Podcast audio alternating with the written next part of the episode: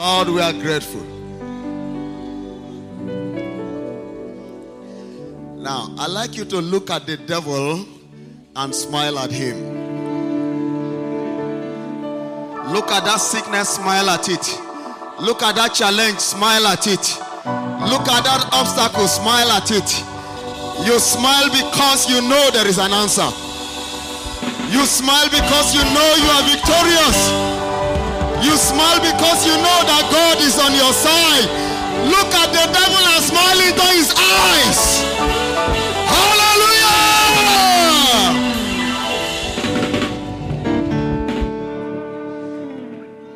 The sweet psalmists have set us on a very high pedestal this morning.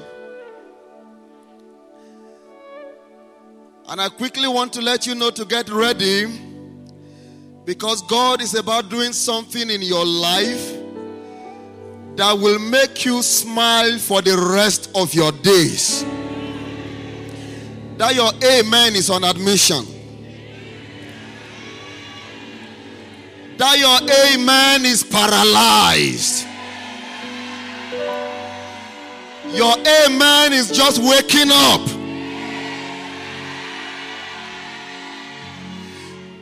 The church of God, shout hallelujah!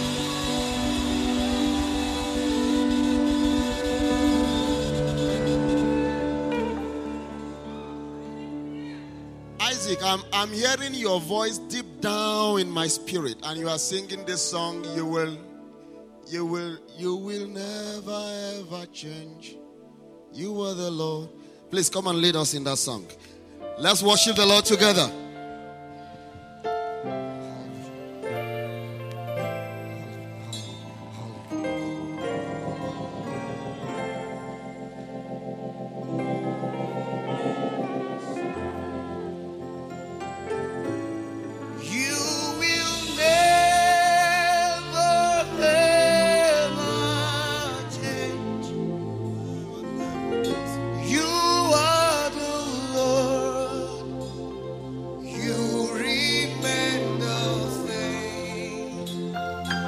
Sing it together with all our hearts. You will never,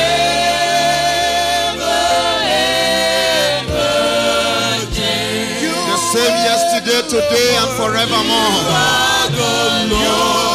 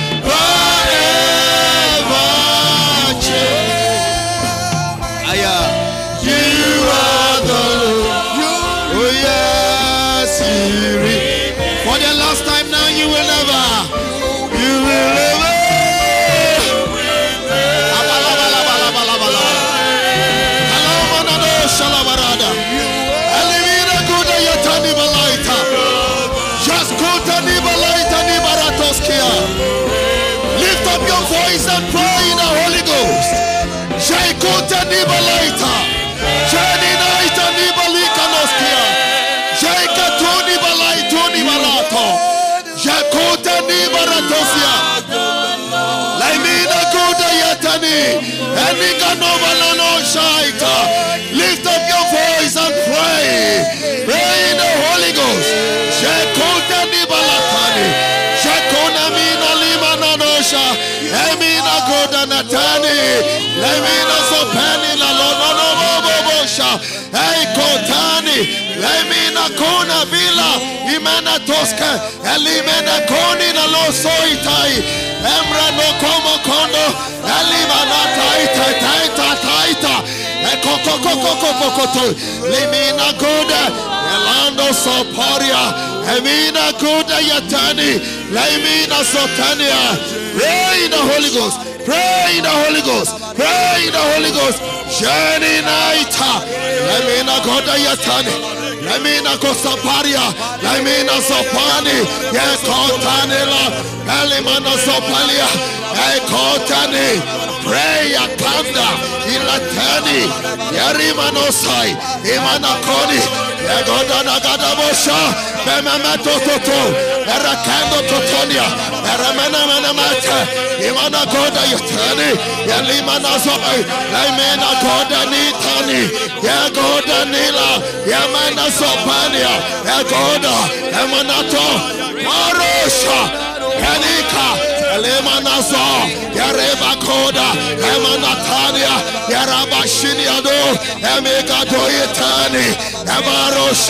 Yakota, Lemanatani, Yagoda Nila Rosa, Yakotani, Yakadosa Pala, Emanatosa, Yarabosh. You are the Lord.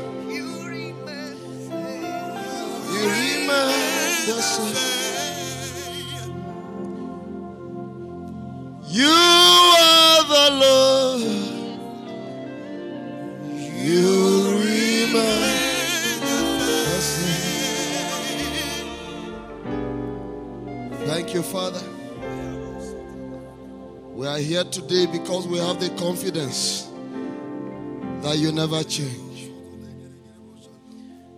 What you did yesterday, you are capable of doing it again and again and again. We know that you are here to reach out to us again. Even though you've done it before, we know you will do it in a greater dimension. Today, today, let this day be our day. Let this day be the turning point for somebody. Let this day be the, the turning point for somebody. Thank you, Father. In Jesus' name we have prayed. I'd like you to just put your hands together for Jesus. A thunderous clap for Jesus. Is that the best you can do for Jesus? Is that the best you can do for Jesus? Thank you, Lord. Hallelujah. God bless you. Please be seated. It's a privilege to bring God's word to us this morning. And I'm grateful for this opportunity. I want to appreciate God's servant, Pastor Oloye, for his leadership and the grace of God upon his life. Amen. Today, you are about entering into your season of multiplication. You see, while our sister was welcoming us, and she took us to Genesis chapter 1, verse 28. One of the commands that God gave them in that verse of scripture is that they do what? That they multiply. So be fruitful, replenish the earth. He said, multiply and have dominion. So, multiplication is part of the commands that God has given to his people. It's is part of the mandate of man. It's part of the original mandate that God gave to man at the point of creation. So, a season of multiplication is declared upon us today. So, don't be surprised if you begin to see strange occurrences around your life from today. Don't be surprised when little, little things begin to change into great, great things. Small, small things begin to change into big, big things. Don't be surprised when little efforts begin to, to yield, you know, remarkable, remarkable results. Don't be surprised when little words spoken begin to bring in great harvest. Don't be surprised when little seeds, even seeds sown that have been forgotten, when they begin to come back in greater dimension. Don't be surprised. It is because it is our season of multiplication. Can I hear a loud amen to that? So I like you to be alive. I like you to be sensitive. I like you to be awake. I like you to be strongly connected to the spirit of grace this morning because God is about activating a season in your life that you will never recover from. Not a seasonal season, but a permanent season. Amen. Every season is meant to be seasonal. All right? But this season that the Lord is declaring upon you and I this morning is a season that will last for a lifetime. It's a season that you will not be able to come out of until the end of your days on earth in the mighty name of Jesus. So I just want to lay the pedestal upon which we are going to run into this season. I speak prophetically this morning by the grace of the Lord Almighty and by the help of the Holy Spirit that you are entering into a season of multiplication. You are entering into a season of unprecedented increase increase in every area of your life spiritually, physically, biologically, economically, every area of your life will begin to experience an unprecedented increase because the catalyst of Jehovah is going to bring about the change that you have desired for long in the mighty name of Jesus. So follow me carefully because the Lord has asked me to give us some instructions this morning. And as we apply our hearts to it, as we apply them to our hearts, this prophecy, this command of God, this, this cloud that has gathered over us will become a reality as we begin to apply these issues to our lives. Please follow me this morning carefully I don't want to lose any of you. Make sure, make sure you are not distracted by anything in the course of this service because I am more than sure that God is about ushering you, is about ushering me into our seasons of multiplication. So let's begin. Matthew chapter 14. And let's begin to read from verse 15.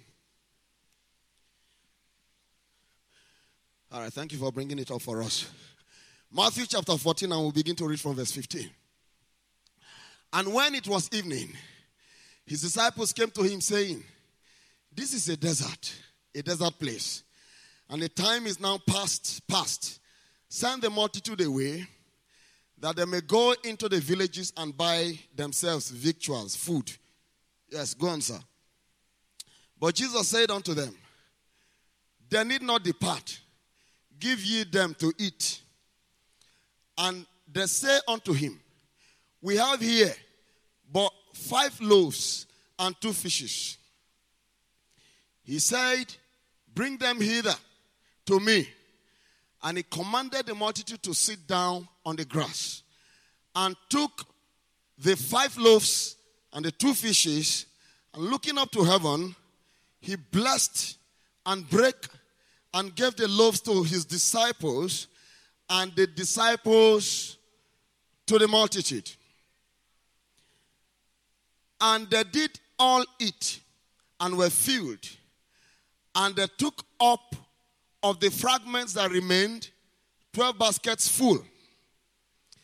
And they that had eaten were about 5,000 men, beside women and children. Now, we have this same story in John chapter 6. So give us John chapter 6 from verse 6. We have it in the Gospels in Matthew, Mark, Luke, and John. And this he said to prove him, for he, he, he himself knew what he would do. Please take it. Let's start from verse 4. Let's start from verse 4, please. Yes. And the Passover, a feast of the Jews, was nigh. When Jesus then lifted up his eyes and saw a great company come unto him, he said unto Philip, Now take note that in Matthew, where we read, there were no specifics, names were not mentioned. All right? Now we are getting more details now in John. It is the same story. So he said unto Philip, When shall we buy bread that this may eat? And this he said to prove him, for he himself knew what he would do. Philip answered him, 200 penny what? Of bread is not sufficient for them, that every one of them may take a little. One of his disciples, Andrew, now another name mentioned, Andrew, Simon Peter's brother, said unto him, There is a lad here which had five barley loaves and two small fishes. But what are they among so many? And Jesus said, Make the men sit down. Now there was much grass in the place. So the men sat down in number, about 5,000. And Jesus took the loaves, and when he had given thanks, he distributed to the disciples, and the disciples to them that were set down, and likewise of the fishes as much as they would. When they were filled, he said unto his disciples, Gather up the fragments that remained, that nothing be lost. Therefore, they gathered them together and filled 12 baskets with the fragments of the five barley loaves which remained over and above unto them that had eaten. Now let's stop there. So it is our season of multiplication. And the story we have read in Matthew and John, for everybody that has been a Christian for a while, is one of the most common stories in the Bible. Now, you agree with me that this happened twice. On this occasion, Jesus fed 5,000 with five loaves of bread and two fishes. On the other occasion, Jesus fed 4,000 with seven loaves of bread. Are we together? Now, in both occurrences, the underlying truth there is that something unusual happened. There was a conversion of something very few to something very great. Now, even in your immediate family, a family of five, for example, I'm not sure that five loaves of bread, if you are to eat it in a day, will be sufficient for the whole family. And that is very peculiar to my family because whenever there is no bread at home, it is as if there is no food at home. So whenever I travel and I'm coming, I just shatter. I buy. I buy. Because those guys, I don't know what, what, what, I don't know. But it's like bread is all that they are concerned about. You can't just travel without coming back with bread. Now, listen to me. Five loaves of bread, two fishes were used to feed 5,000 people. Somebody say it is impossible. Say it to me. Say it is impossible. How can five loaves, two fishes, feed 5,000 at a go? It's an impossibility that is not possible.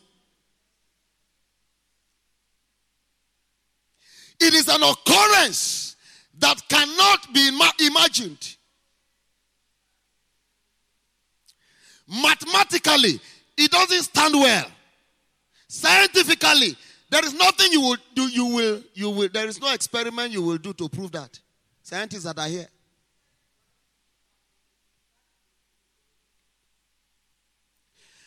Because for every action, there must be an equal reaction.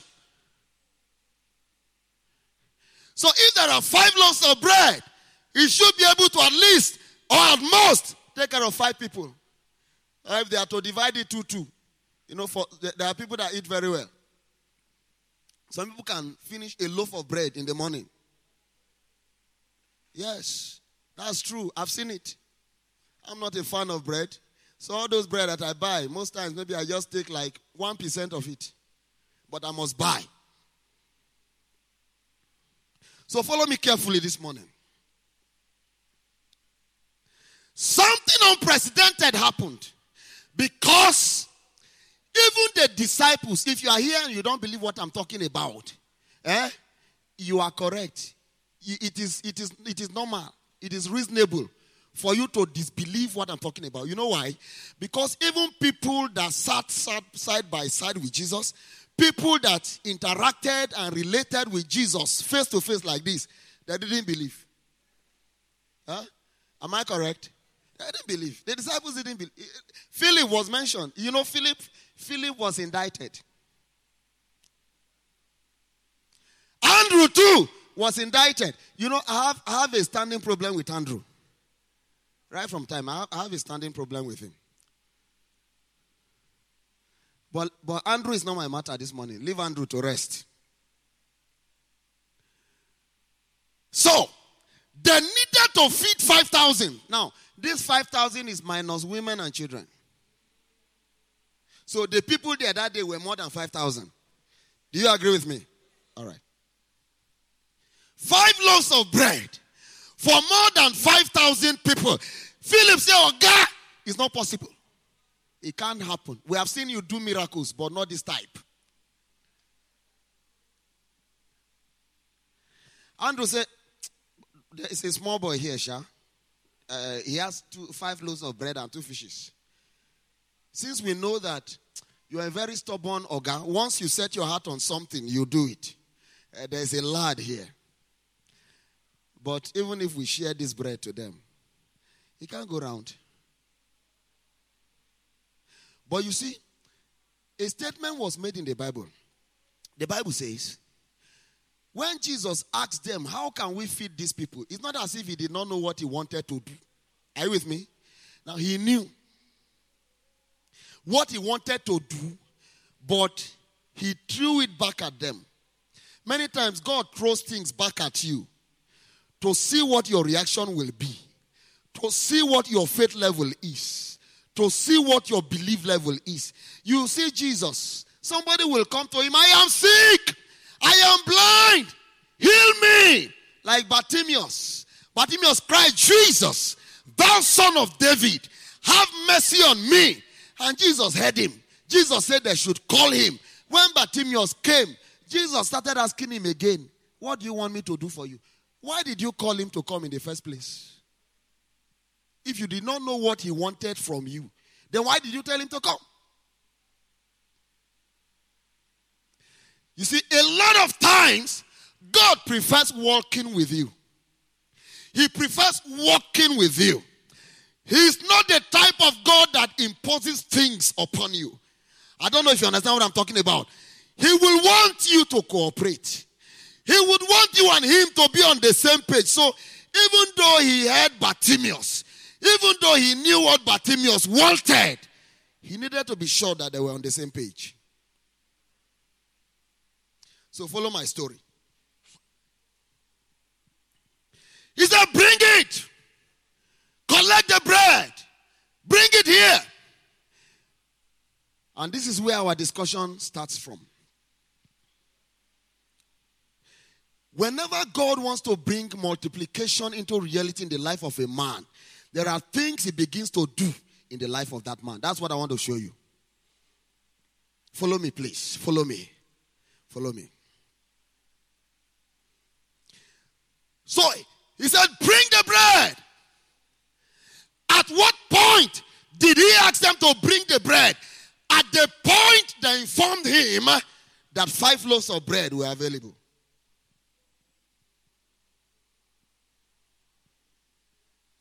The people were hungry. There was nothing for them to eat. Only five loaves of bread were available. Two fishes were available. And Jesus invited them to bring the bread and the loaves of bread and the loaves and the, the five loaves of bread and the two fishes. He asked them to bring them to him. Follow me. I want you to picture that bread as your life. Are you with me? Huh? I'm setting the is it the rules now? The ground rules for this conversation this morning. The first thing I want you to do picture your life or picture the bread, the five loaves of bread and the two fishes as you. All right? Let me tell your neighbor, maybe somebody is not understanding. Picture the five loaves of bread and the two fishes as your life. Tell him. Tell him, preach with me this morning. Okay? Your life, your life is the five loaves of bread and the two fishes. Because there were things that Jesus began to do to the bread and the fishes that we must begin to look at critically this morning if we must multiply. Listen, multiplication is not by declaration. There is no declaration that will bring about multiplication when the foundational matters of multiplication are not addressed, when they are not in place. God is a God of process, God is a God of principles. So I will try to teach small as much as I can this morning. So picture yourself as the bread and the fishes. So decide we have five loaves of bread. So five loaves of bread were available. We have two fishes. So two fishes were available. Listen to me. The first matter I like to rest with you this morning by the grace of God is that no matter how much God is interested in blessing your life, until your life is available to Him, He can't do anything.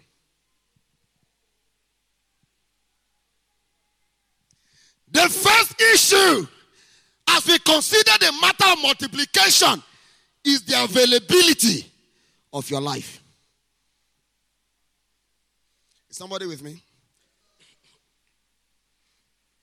I'm not, I'm not in haste. Is somebody with me this morning? Can I see your right hand up if you are with me? Your availability is what matters to God, first of all. Eh? Listen. Listen. God, it is not the anointed that God uses, it is the available that God uses. So even if you carry fire on your head like this, you are burning with the fire of the Holy Ghost, and you are not available for God, God cannot reach you. Whenever He needs you, He can't find you. Whenever He desires to have fellowship with you, He can't find you. There's nothing He can do for you. So, whenever God wants to move, He looks for what is available. Whenever God wants to do great things, He doesn't look for anointed people, He looks for available people.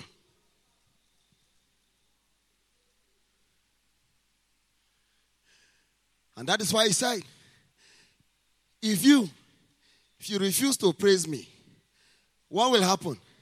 He will cause the stones will rise up in praise. That is what is available.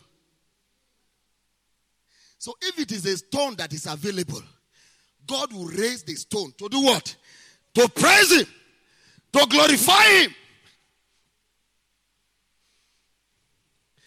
God doesn't use the anointed. What He does is to anoint the available. Because God cannot use any man without the anointing, without releasing his spirit into that man. So when God finds you readily available, he anoints you and uses you for what he wants to use you for. If you are hidden from God, God will be hidden from you. If you are not available to God, all the blessings, all the increase will be locked up.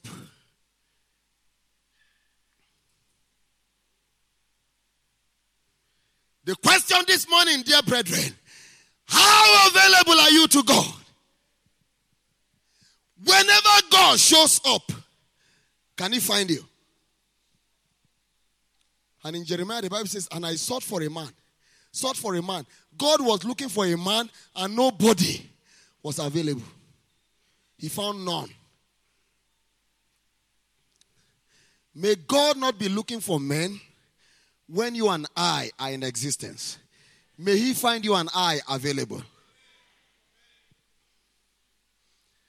Peter, James, Matthew, John, the disciples that did great things for God, that handed down Christianity to us, were not great men at the beginning. They were not mighty men at the beginning. They were not men that carried fire at the beginning. They were ordinary fishermen. They were ordinary tax collectors. They were ordinary men. But Jesus found them available and turned them into instruments that could turn the whole world upside down.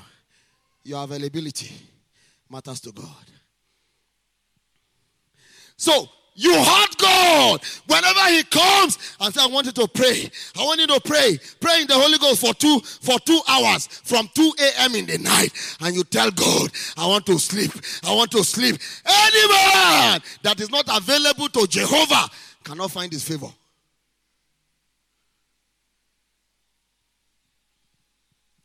Be available. Be available on your duty post. Be available in your destiny. Be available on your post of duty, on your post of purpose. Be available. Be available.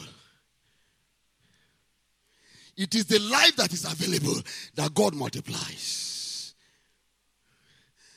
In the cool of the day in the Garden of Eden, God walked into the garden as he would normally do every day to have fellowship with Adam and Eve. But on this day, he came and they were not available. That unavailability sent them out of the garden.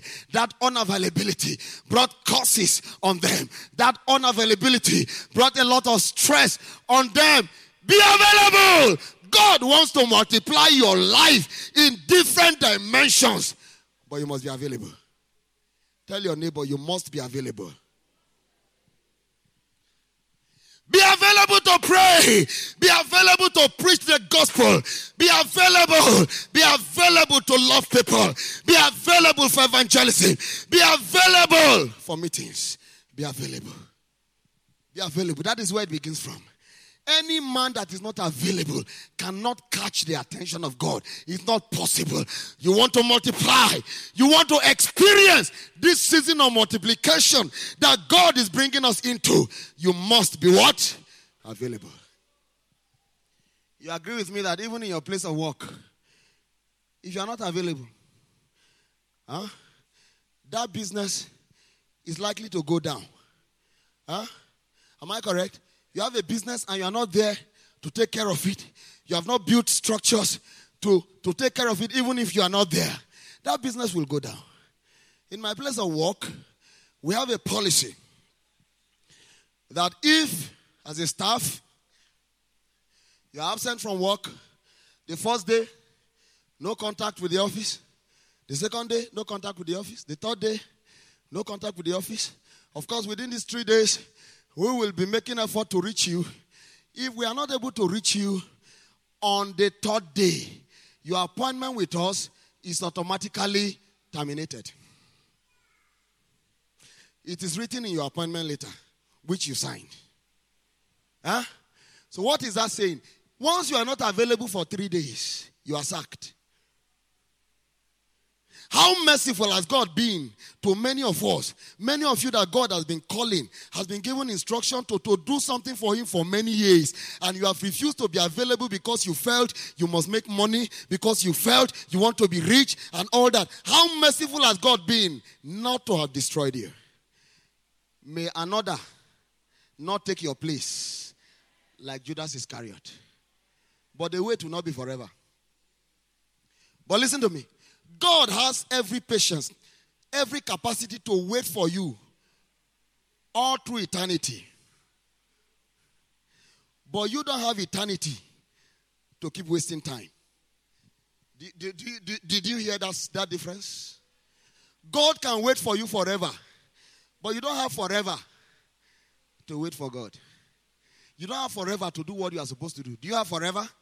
You don't. One of these great boxers recently, I think it was Mike Tyson, that was saying he feels he's getting close to his expiration. He feels he's getting close to his death. This was somebody that was that was ferocious, that was that was feared in the in the boxing, uh, or what uh, uh whatever you call it. But he's feeling now that he's approaching the end of his life. You don't have forever. You don't have forever. But God can wait for you forever. But you don't have forever to do that thing that God wants you to do. Be available. That is the first step. Now give us verse 19 of that Matthew chapter 14. Be available. Even though the bread was not enough, even though the fishes was not enough, as long as they were available, Jesus made use of it. You think you need you need one very big anointing. You look at somebody that is preaching and he's big, you know, some of these some of these great men of God Great men of God. Great man of God. Somebody like, uh, uh, uh, let's say our, our middle-aged man of God, like Apostle Joshua Selman and, and the rest of them. I say, hey, I claim your anointing. Hey, I tap into your anointing. You don't tap into your anointing by words. Those men were, there was a time that they were not on the stage. There was a time that nobody knew them. There was a time that God would ask them to fast for 30 days and they would do it. There was a time that they were commonized and neglected. Nobody knew them. They were not available to men, but they were available to God. Listen to me. You must learn to stand before God before you stand before men. Any man that has no standing with God will fall flat before men. Can somebody shout hallelujah? I think I've overstretched that point. Now, verse 19, please. And he commanded the multitude to sit down on the grass. And after the availability, the Bible says, and he took the five loaves and the two fishes. He took the five loaves of bread and the two fishes. He took it I declare to you again that it is your season of multiplication. Can you say amen? But the first condition is that you must be available. And then we are seeing again, the Bible says, and Jesus took the five loaves. He took the two fishes. He took them. What does this mean? As we discuss this matter today, you must be takeable to God. If you are too heavy for God to take, if you are too heavy for God to possess, if you are too heavy for God to control, you are not a candidate for this multiplication.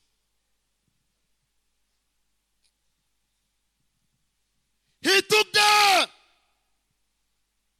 Has God taken you? I'm not saying you are not born again. I'm not saying you are not praying. I'm not saying you are not coming to church. I am saying, has God taken you? When you take something, what does it mean? It means you have power over it. It means you have it in your grip. It means you have possession of it. It means you have total control of it. The question the Lord is asking me to ask you this morning is this Has He gained possession over your life?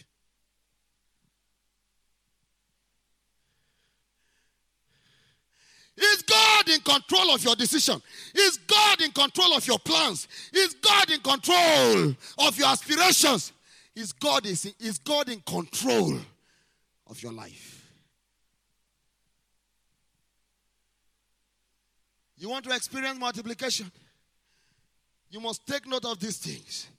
What he did to to those bread and those fishes is exactly what he will do to you before you can enter into this season of multiplication. He took them. Some of you are here. You are still in charge of your life. You eat what you want. You drink what you want. You go where you want. You do whatever you want. God is not consulted before you take decisions. God is not consulted before you go to places. God is not consulted. You are in charge of your life. You are not a candidate for multiplication. You are making a marital decision. God is not in control. And then in future, things begin to turn south. And you are now running back to God. One of my friends will say, You see, he will say that if you marry wrongly, the best we can do for you is to ask God to give you grace.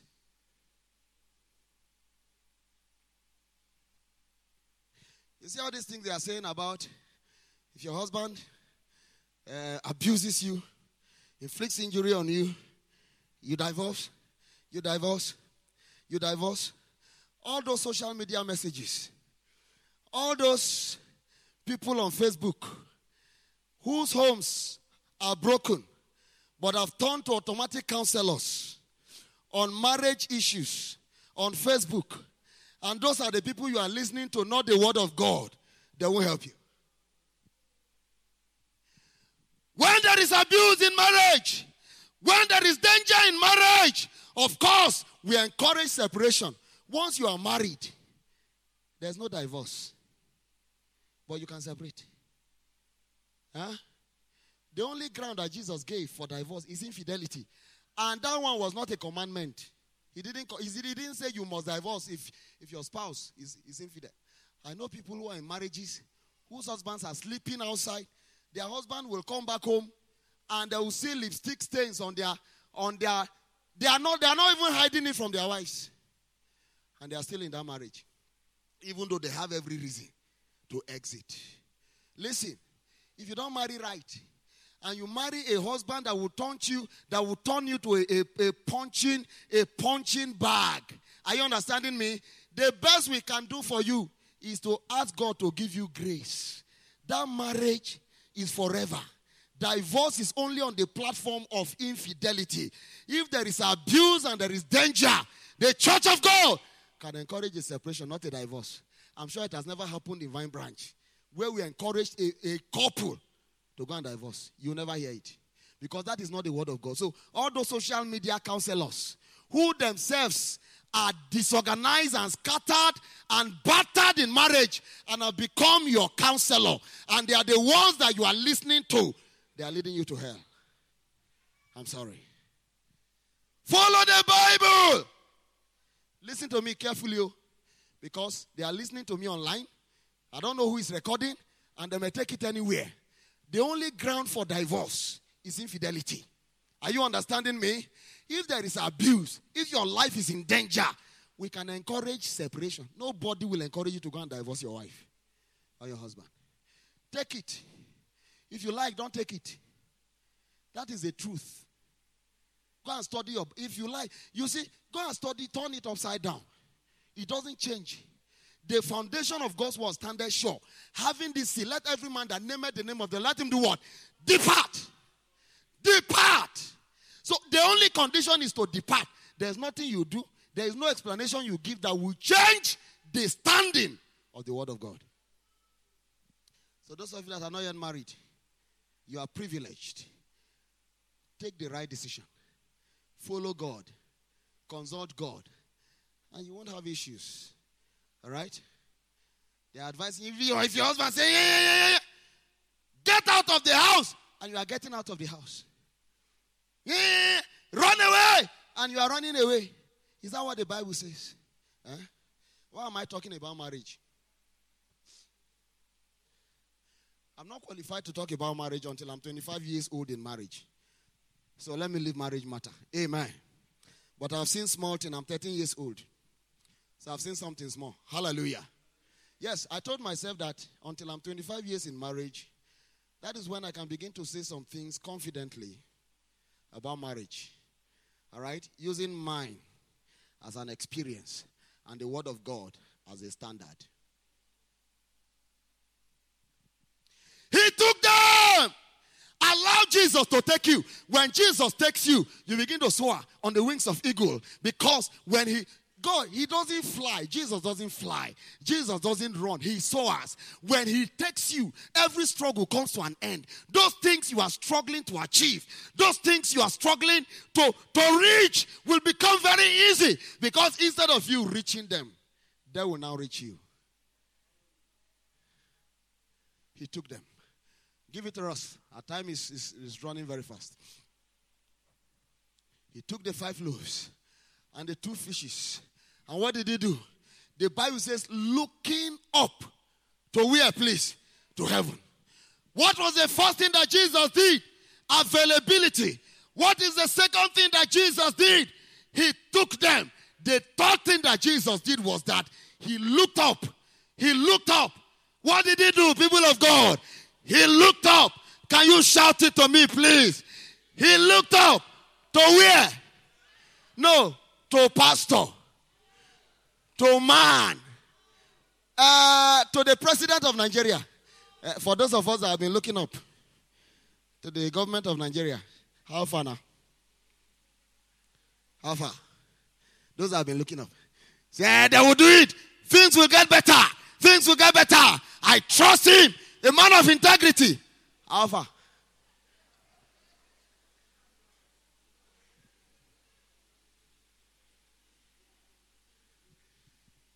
You see, you know why Jesus looked up, man? Let me tell you why Jesus looked up. When he carried the five loaves and the two fishes, he looked at it. He looked at the people.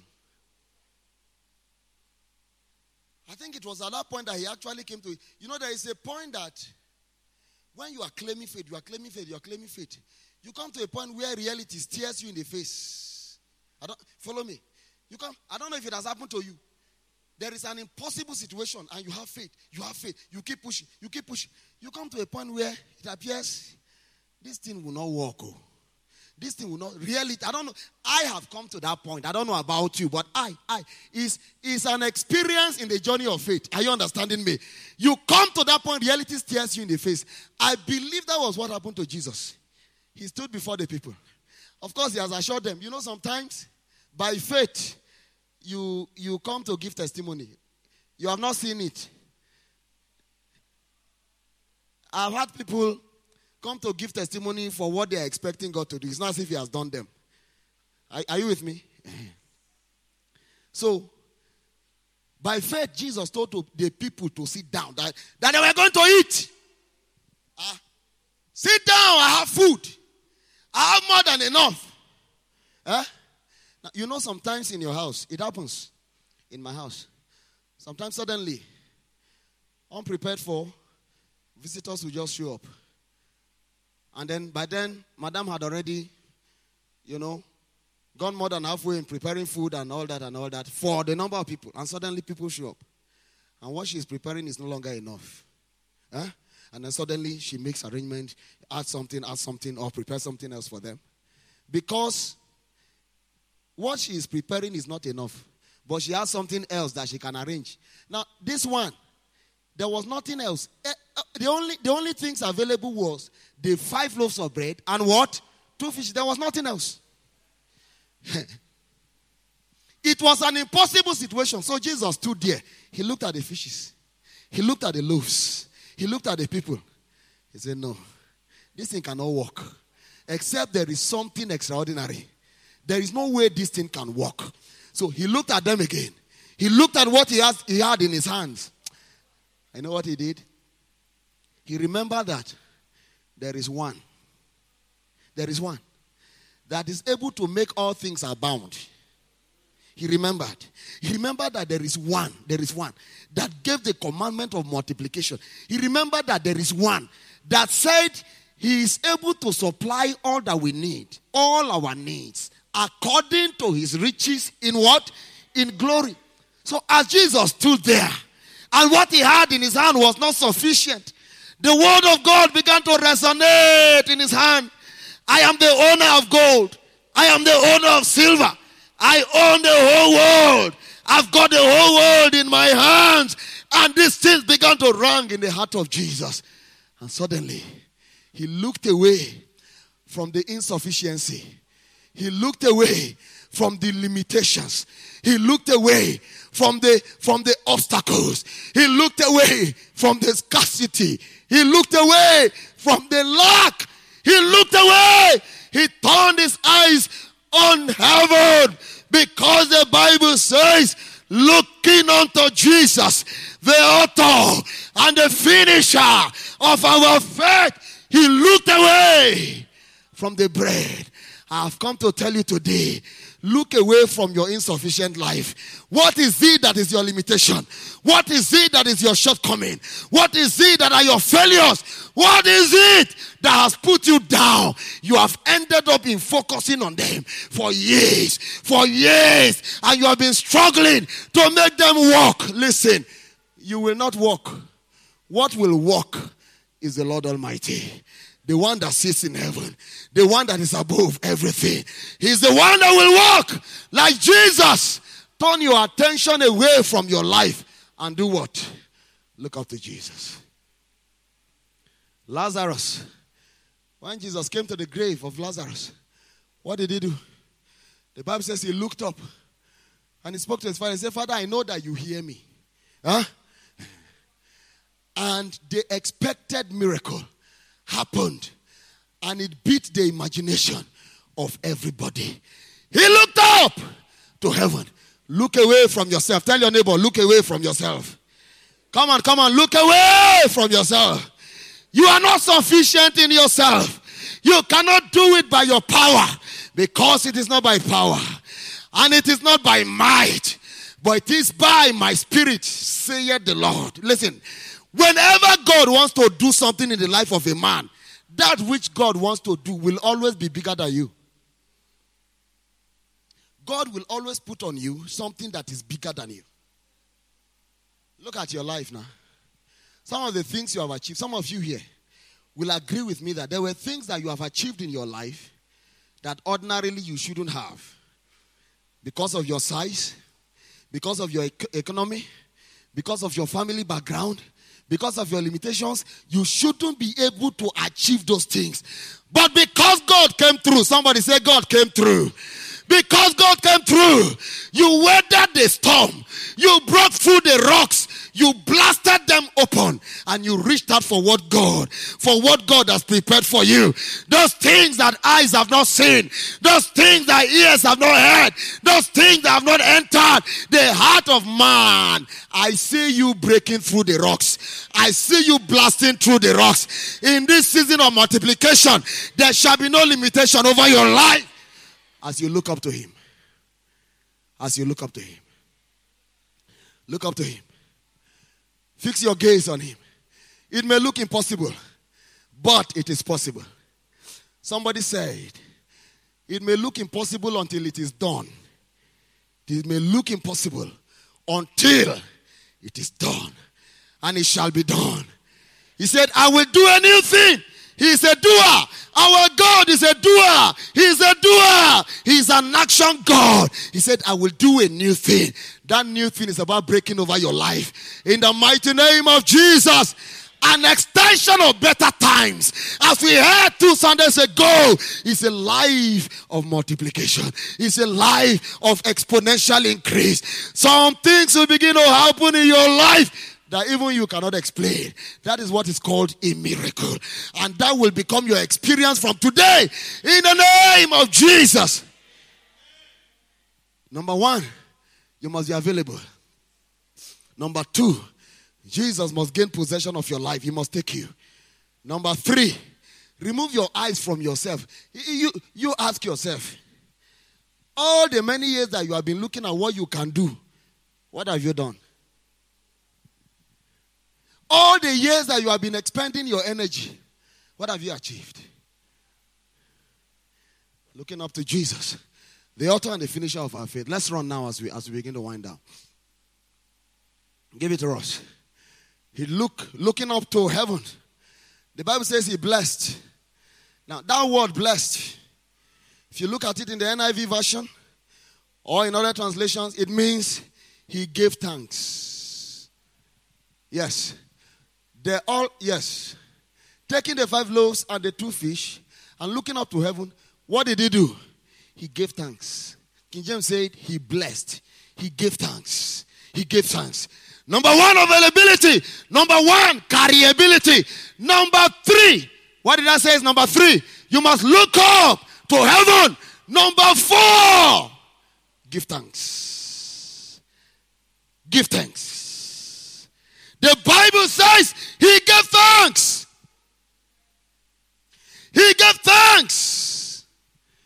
He gave thanks. He gave thanks. He said, Lord, I know what I have is not enough, but I thank you. I know that this is what I asked for, but this is what I now have. Lord, I thank you. Lord, I am not ready to complain. Lord, I am not here to murmur like the children of Israel that will eat manna, eat manna, eat manna, and tell Moses, is this the only thing that we are going to eat? I'm not here to complain like the children of Israel that God would deliver from Egypt only to come to the, to the wilderness and start murmuring. Lord, as little as it is, Lord, I do what? I thank you. Can somebody say, Lord, thank you? Can somebody say, Lord, thank you? My friend gave a testimony. He was not working, his wife was working, teaching in a, a nursery school, a private nursery school. So, how much? Some of you now will be, begin to reason. The salary may not be more than 5,000, back at 10,000. She worked for the whole month. I think her salary was 10,000. The guy was not working. So when she brought the salary home, she handed it over to her husband. The man collected it. He went on his knees and he said, Lord, thank you for this. This is the 10,000 you have given us from this month's work. Thank you for this. Because we know that with you, this 10,000 will be able to take care of us and those around us for the rest of the month. So the new month started and they began to move. They began to go. They began to go. People came for help. They were able to help them from the 10,000. They needed food. They were able to buy food from the 10,000. They needed to pay NEPA bill. They were able to pay NEPA bill from the 10,000. Now, at the end of the month, when the other salary came, they took stock. They now sat. Let's even calculate how much we spent all through last month. By the time they calculated, they realized that they had spent over 100,000 naira that month. That all they had was what? Who told you that what you have cannot multiply? 10,000 fed them. Physically, by the end of the month, they have spent over 100,000. A life of thanksgiving is a life of multiplication. Are you with me? A life that gives thanks must increase. God cannot neglect a man that gives thanks. Enough of complaint. Enough of murmuring. Enough of weeping. That which you have, do what? Give thanks. Give thanks. Give thanks. Without which you have.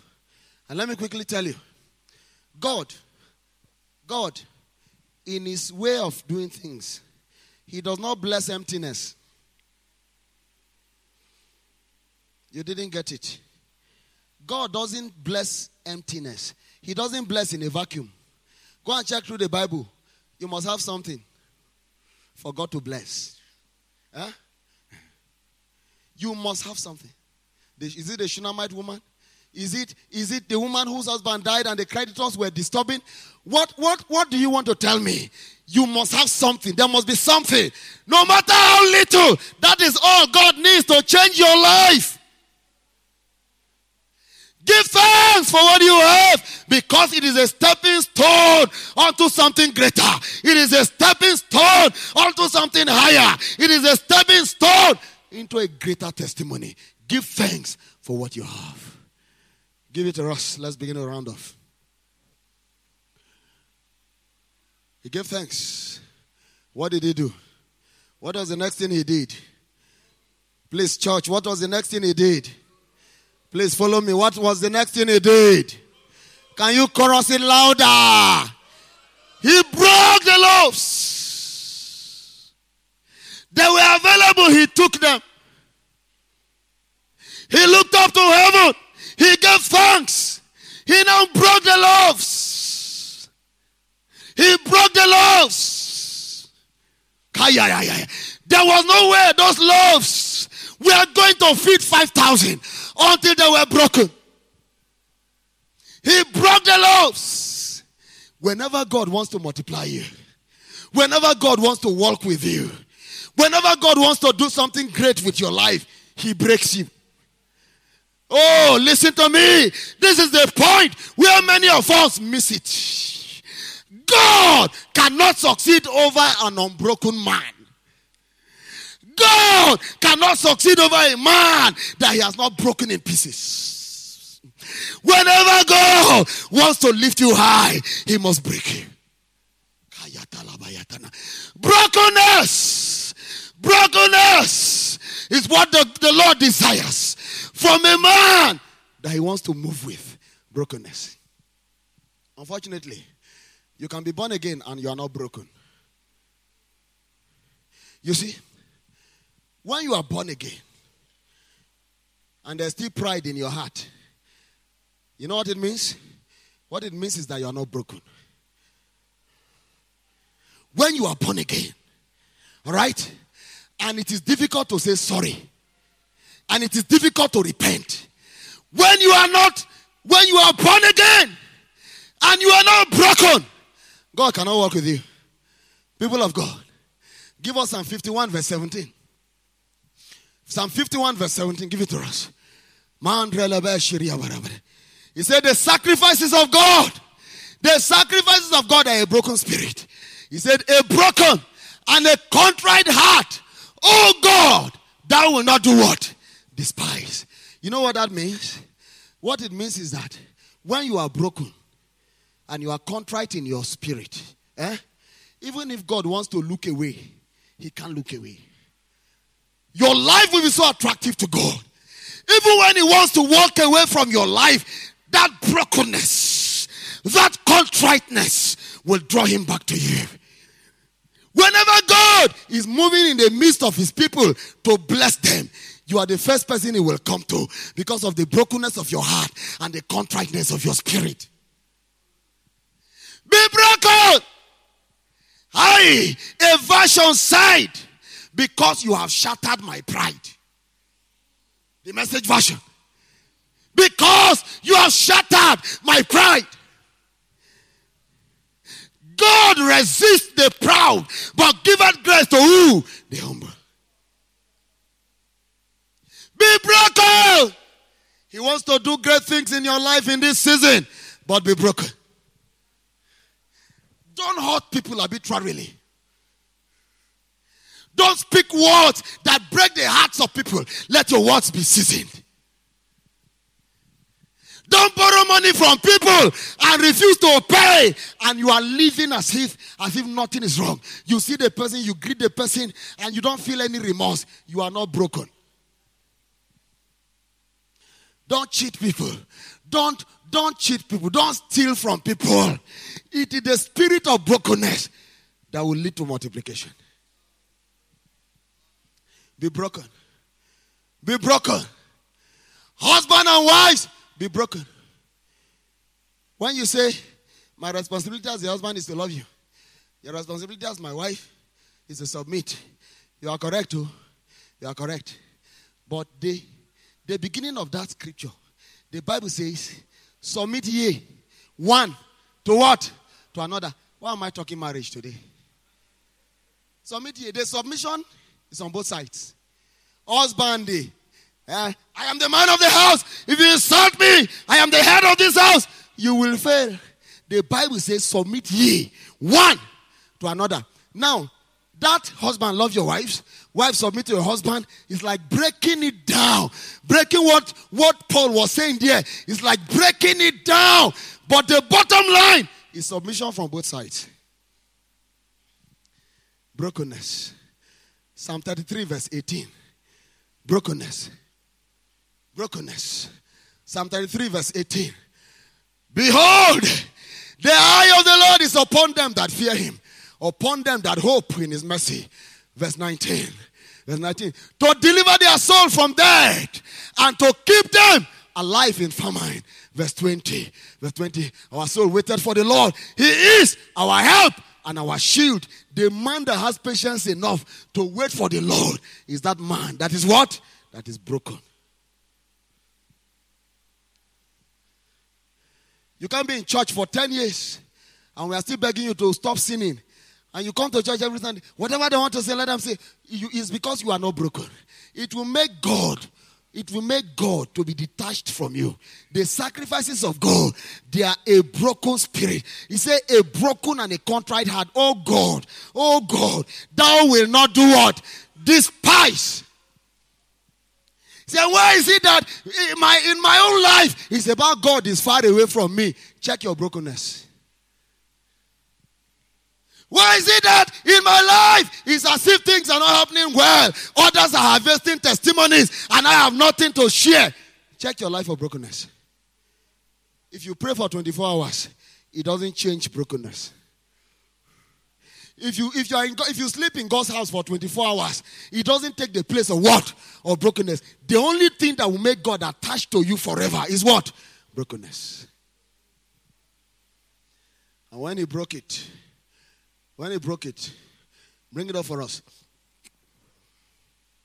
Verse 19 of Matthew chapter 14. The Bible says, when he broke it, what did he do? He gave the bread. He blessed and break and gave the loaves to the disciples. And what did the disciples do? They gave them to what? To the people. So let's let's assume there were 12 disciples. I don't know if at this point Judas Iscariot was there, but let's assume that there were 12 disciples. He broke the bread and gave it to them, just as we serve communion here. Five loaves of bread. Can five loaves of bread feed us here? To our satisfaction? No. But he broke the five loaves, gave it to each of the disciples, and they went into the people. And the people began to pick. As they pick, anywhere they picked from, there was a, re- a replenishing. That was what God was doing. There was no minus, there was no empty space. Just like you pick that, that piece of bread during communion, that space you took it from, God will replace it. And that was how he continued. The next person will pick, it will be replaced. The next person will pick, it will be replaced. So, do you know the meaning of multiplication? Multiplication is not that God will just be bombarding you, be bombarding you. No. You will be eating, as you eat, it will be replaced. As you pick, it will be replaced. So, at any point, there is no empty space. You will be full Whatever you take, whenever you take healing for your leg, it will be replaced with healing for your headache. Whenever you take the school fees of your children for this term, it will be replaced with school fees for next term. So at every point, that is what God meant when He told Abraham and He said, In blessing, I will do what? I will bless you. While you are enjoying your blessing, another one is coming. People of God, that is multiplication. Listen, what God is doing with your life is not for you alone, it is so that people can eat. The five loaves of bread were not for themselves, were not for Jesus, were not even told if the disciples ate. It was people or other people that ate. There are some things that God will release into your hand that will not be meant for you, it will be meant for people around you. Release it. It is as you release that God replenishes. Don't become a pond, a pond that only receives water and never flows. You will soon begin to stink. Be a blessing and be a channel of blessing to people because this season is your season of multiplication. It's your season of multiplication. We will abound. We will spread over the fence. Those that sit in darkness will see great light. They will eat from us. The Gentiles shall come to the rising of your light. You shall not be limited. You shall not be localized. Your blessing will overflow. It will expand. It will swell. And others will take solace under your cover. And the disciples began to share. They began to share. And as the people took, nothing was reduced. Nothing was reduced. It kept increasing. It kept adding up. And they ate. And somebody will finish one and say, hey, Excuse me, Andrew, can I have one more? And he took. And yet, there was no less. It's not in our days that we share anniversary rice. And some people take two. And it's no longer enough to go around. No in their day. Some took two, some took three. They had more than enough to eat, and they even had leftovers to gather. I prophesy your life will be a life of leftover. You will eat and eat and eat. Others will eat and eat and eat. People that don't know you will eat and eat and eat, and they will wonder, who is this that we don't even know that is blessing us like this? And yet, when we check your barn, there are still leftovers. No more lack, no more stress, no more scarcity, no more feeding from hand to mouth, because you shall have 12 baskets over. If they had gathered one basket, we would have said, What a miracle. If they had gathered five, we would have said, What a miracle. If they had gathered ten, we would have said, What a miracle. People of God, they gathered 12. What a mouth watering miracle. You are no longer the same. For hearing these counsels this morning, you are no longer the same. I am so sure of what the Lord told me. It is our season of multiplication. No more lack.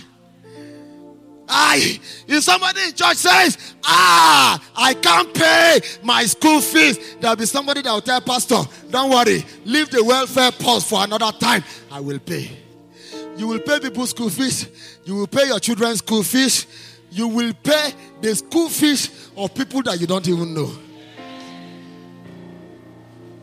You shall abound, you shall be satisfied. There shall be no lack in your life. It is your season of multiplication. That distributed, that distributed, that distributed. I am sure somebody like Andrew, Andrew that I have issues with, somebody like Philip that said it is not enough to feed them as they were sharing. He will look at his own, it was not reducing. He will look at Peter's own, it was not reducing. He will look at Andrew's own, it was not reducing. Listen, what God will do for me will be more than enough. What He will do for you will be more than enough. What He will do for her will be more than enough. What He will do for him will be more than enough. So, as I am sharing, my own is not reducing, your own is not reducing, her own is not reducing, our own is not reducing. And then the house will be flooded with abundance. The house will be flooded with increase. The house will be flooded with multiplication. Please, please, key, key, key, key into what God is doing now. The house will be an overflow of resources, an overflow of increase. I will not be the same again. He will never ever change. He will remain the same. Nothing can change him. He did it for the seven lepers. He is winning for you now. More than enough. Somebody shout more than enough. I'm sorry, I've eaten into our time. Give me a few more minutes. More than enough. Somebody. I, I, I, I refuse to allow you leave this place today without this experience. I refuse it. I stand in the gap on your behalf and I hold God to account. Let this heaven, let this cloud of multiplication, let it be activated. I refuse to let you go the same. Can you pray in the Holy Ghost? Pray in the Holy Ghost. I can't hear you. Everybody rise on your feet. Pray in the Holy Ghost. Kamata labara tania. Ekuta ni baranda basuna lada. Pray in the Holy Ghost. Activate this season over your life. Let this cloud of glory break over your life. Makatuna.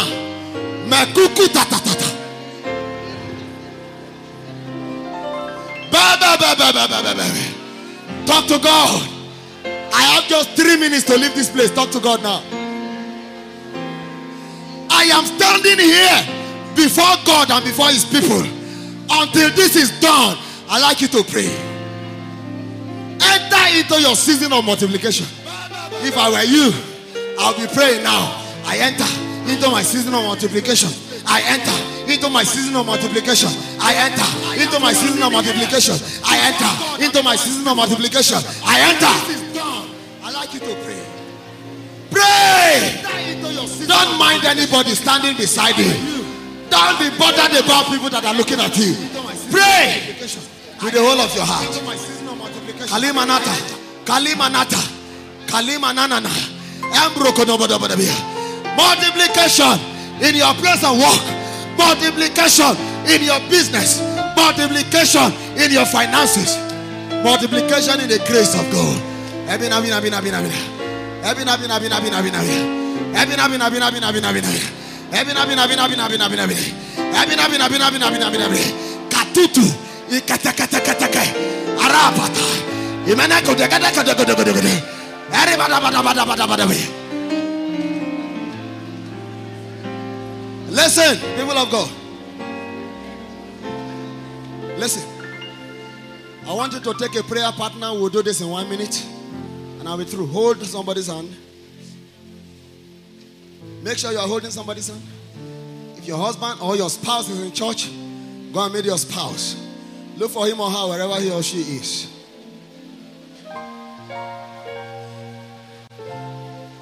You are in the choir. It's all right. It's all right. Amen. That person you are holding, listen. It is a command you are giving that person. What did I say? What did I say? What did I say? Come on, what did I say? Command that person to enter into his or her season of multiplication. I'm not asking you to ask. I said command. Say, I command you, Pastor Lawyer. Enter, enter. I command you, Pastor Bakari. Enter, enter into your season of multiplication. I charge you. Enter, enter into your season of multiplication. Enter, enter, enter. Good Anita, good Anita, good Anita. Enter, enter, enter, enter into your season of multiplication. Enter, enter, enter, enter. Dikin Ibaro, enter. Dikin Fajimi, enter. Dikin Azakwete, enter. Mrs. Balogun, enter. Brother Bakari, enter. Pastor Balogun, enter. Dikin Oshubu, enter. Everybody, Pastor Tolu, enter. Pastor Balale, enter. Everybody, Enter, Sister Sophia. Enter, Brother Nee. Enter, Moses. Enter, Dilla Vogue. Enter, everybody. Enter, enter, enter, enter, enter. Enter! Enter! Shatatatata! Enter!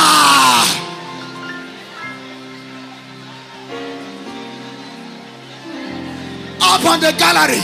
Enter, enter, enter, enter, enter. The Adeshokos. Enter. The Ogurawos. Enter. The Banibes. Enter. Femi. Enter. Everybody.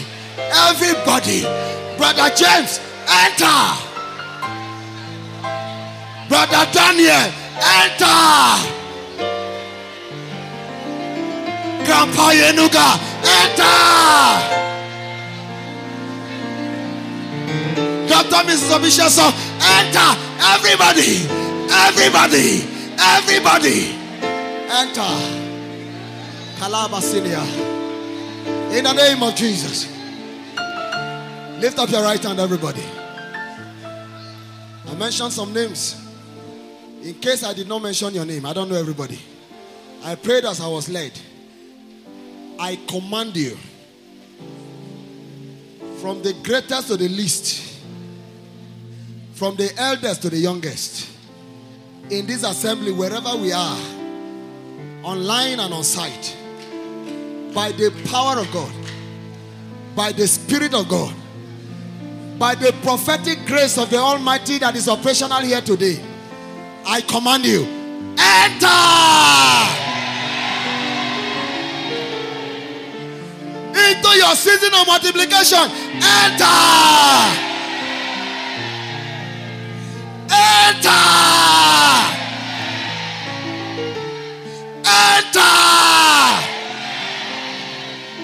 Psalmist, enter! Instrumentalist, enter! Everybody, enter! In the name of Jesus. Can you shout amen seven times? One two, three, four, five, six. Hallelujah! Give God praise in the house. Give God praise in the house.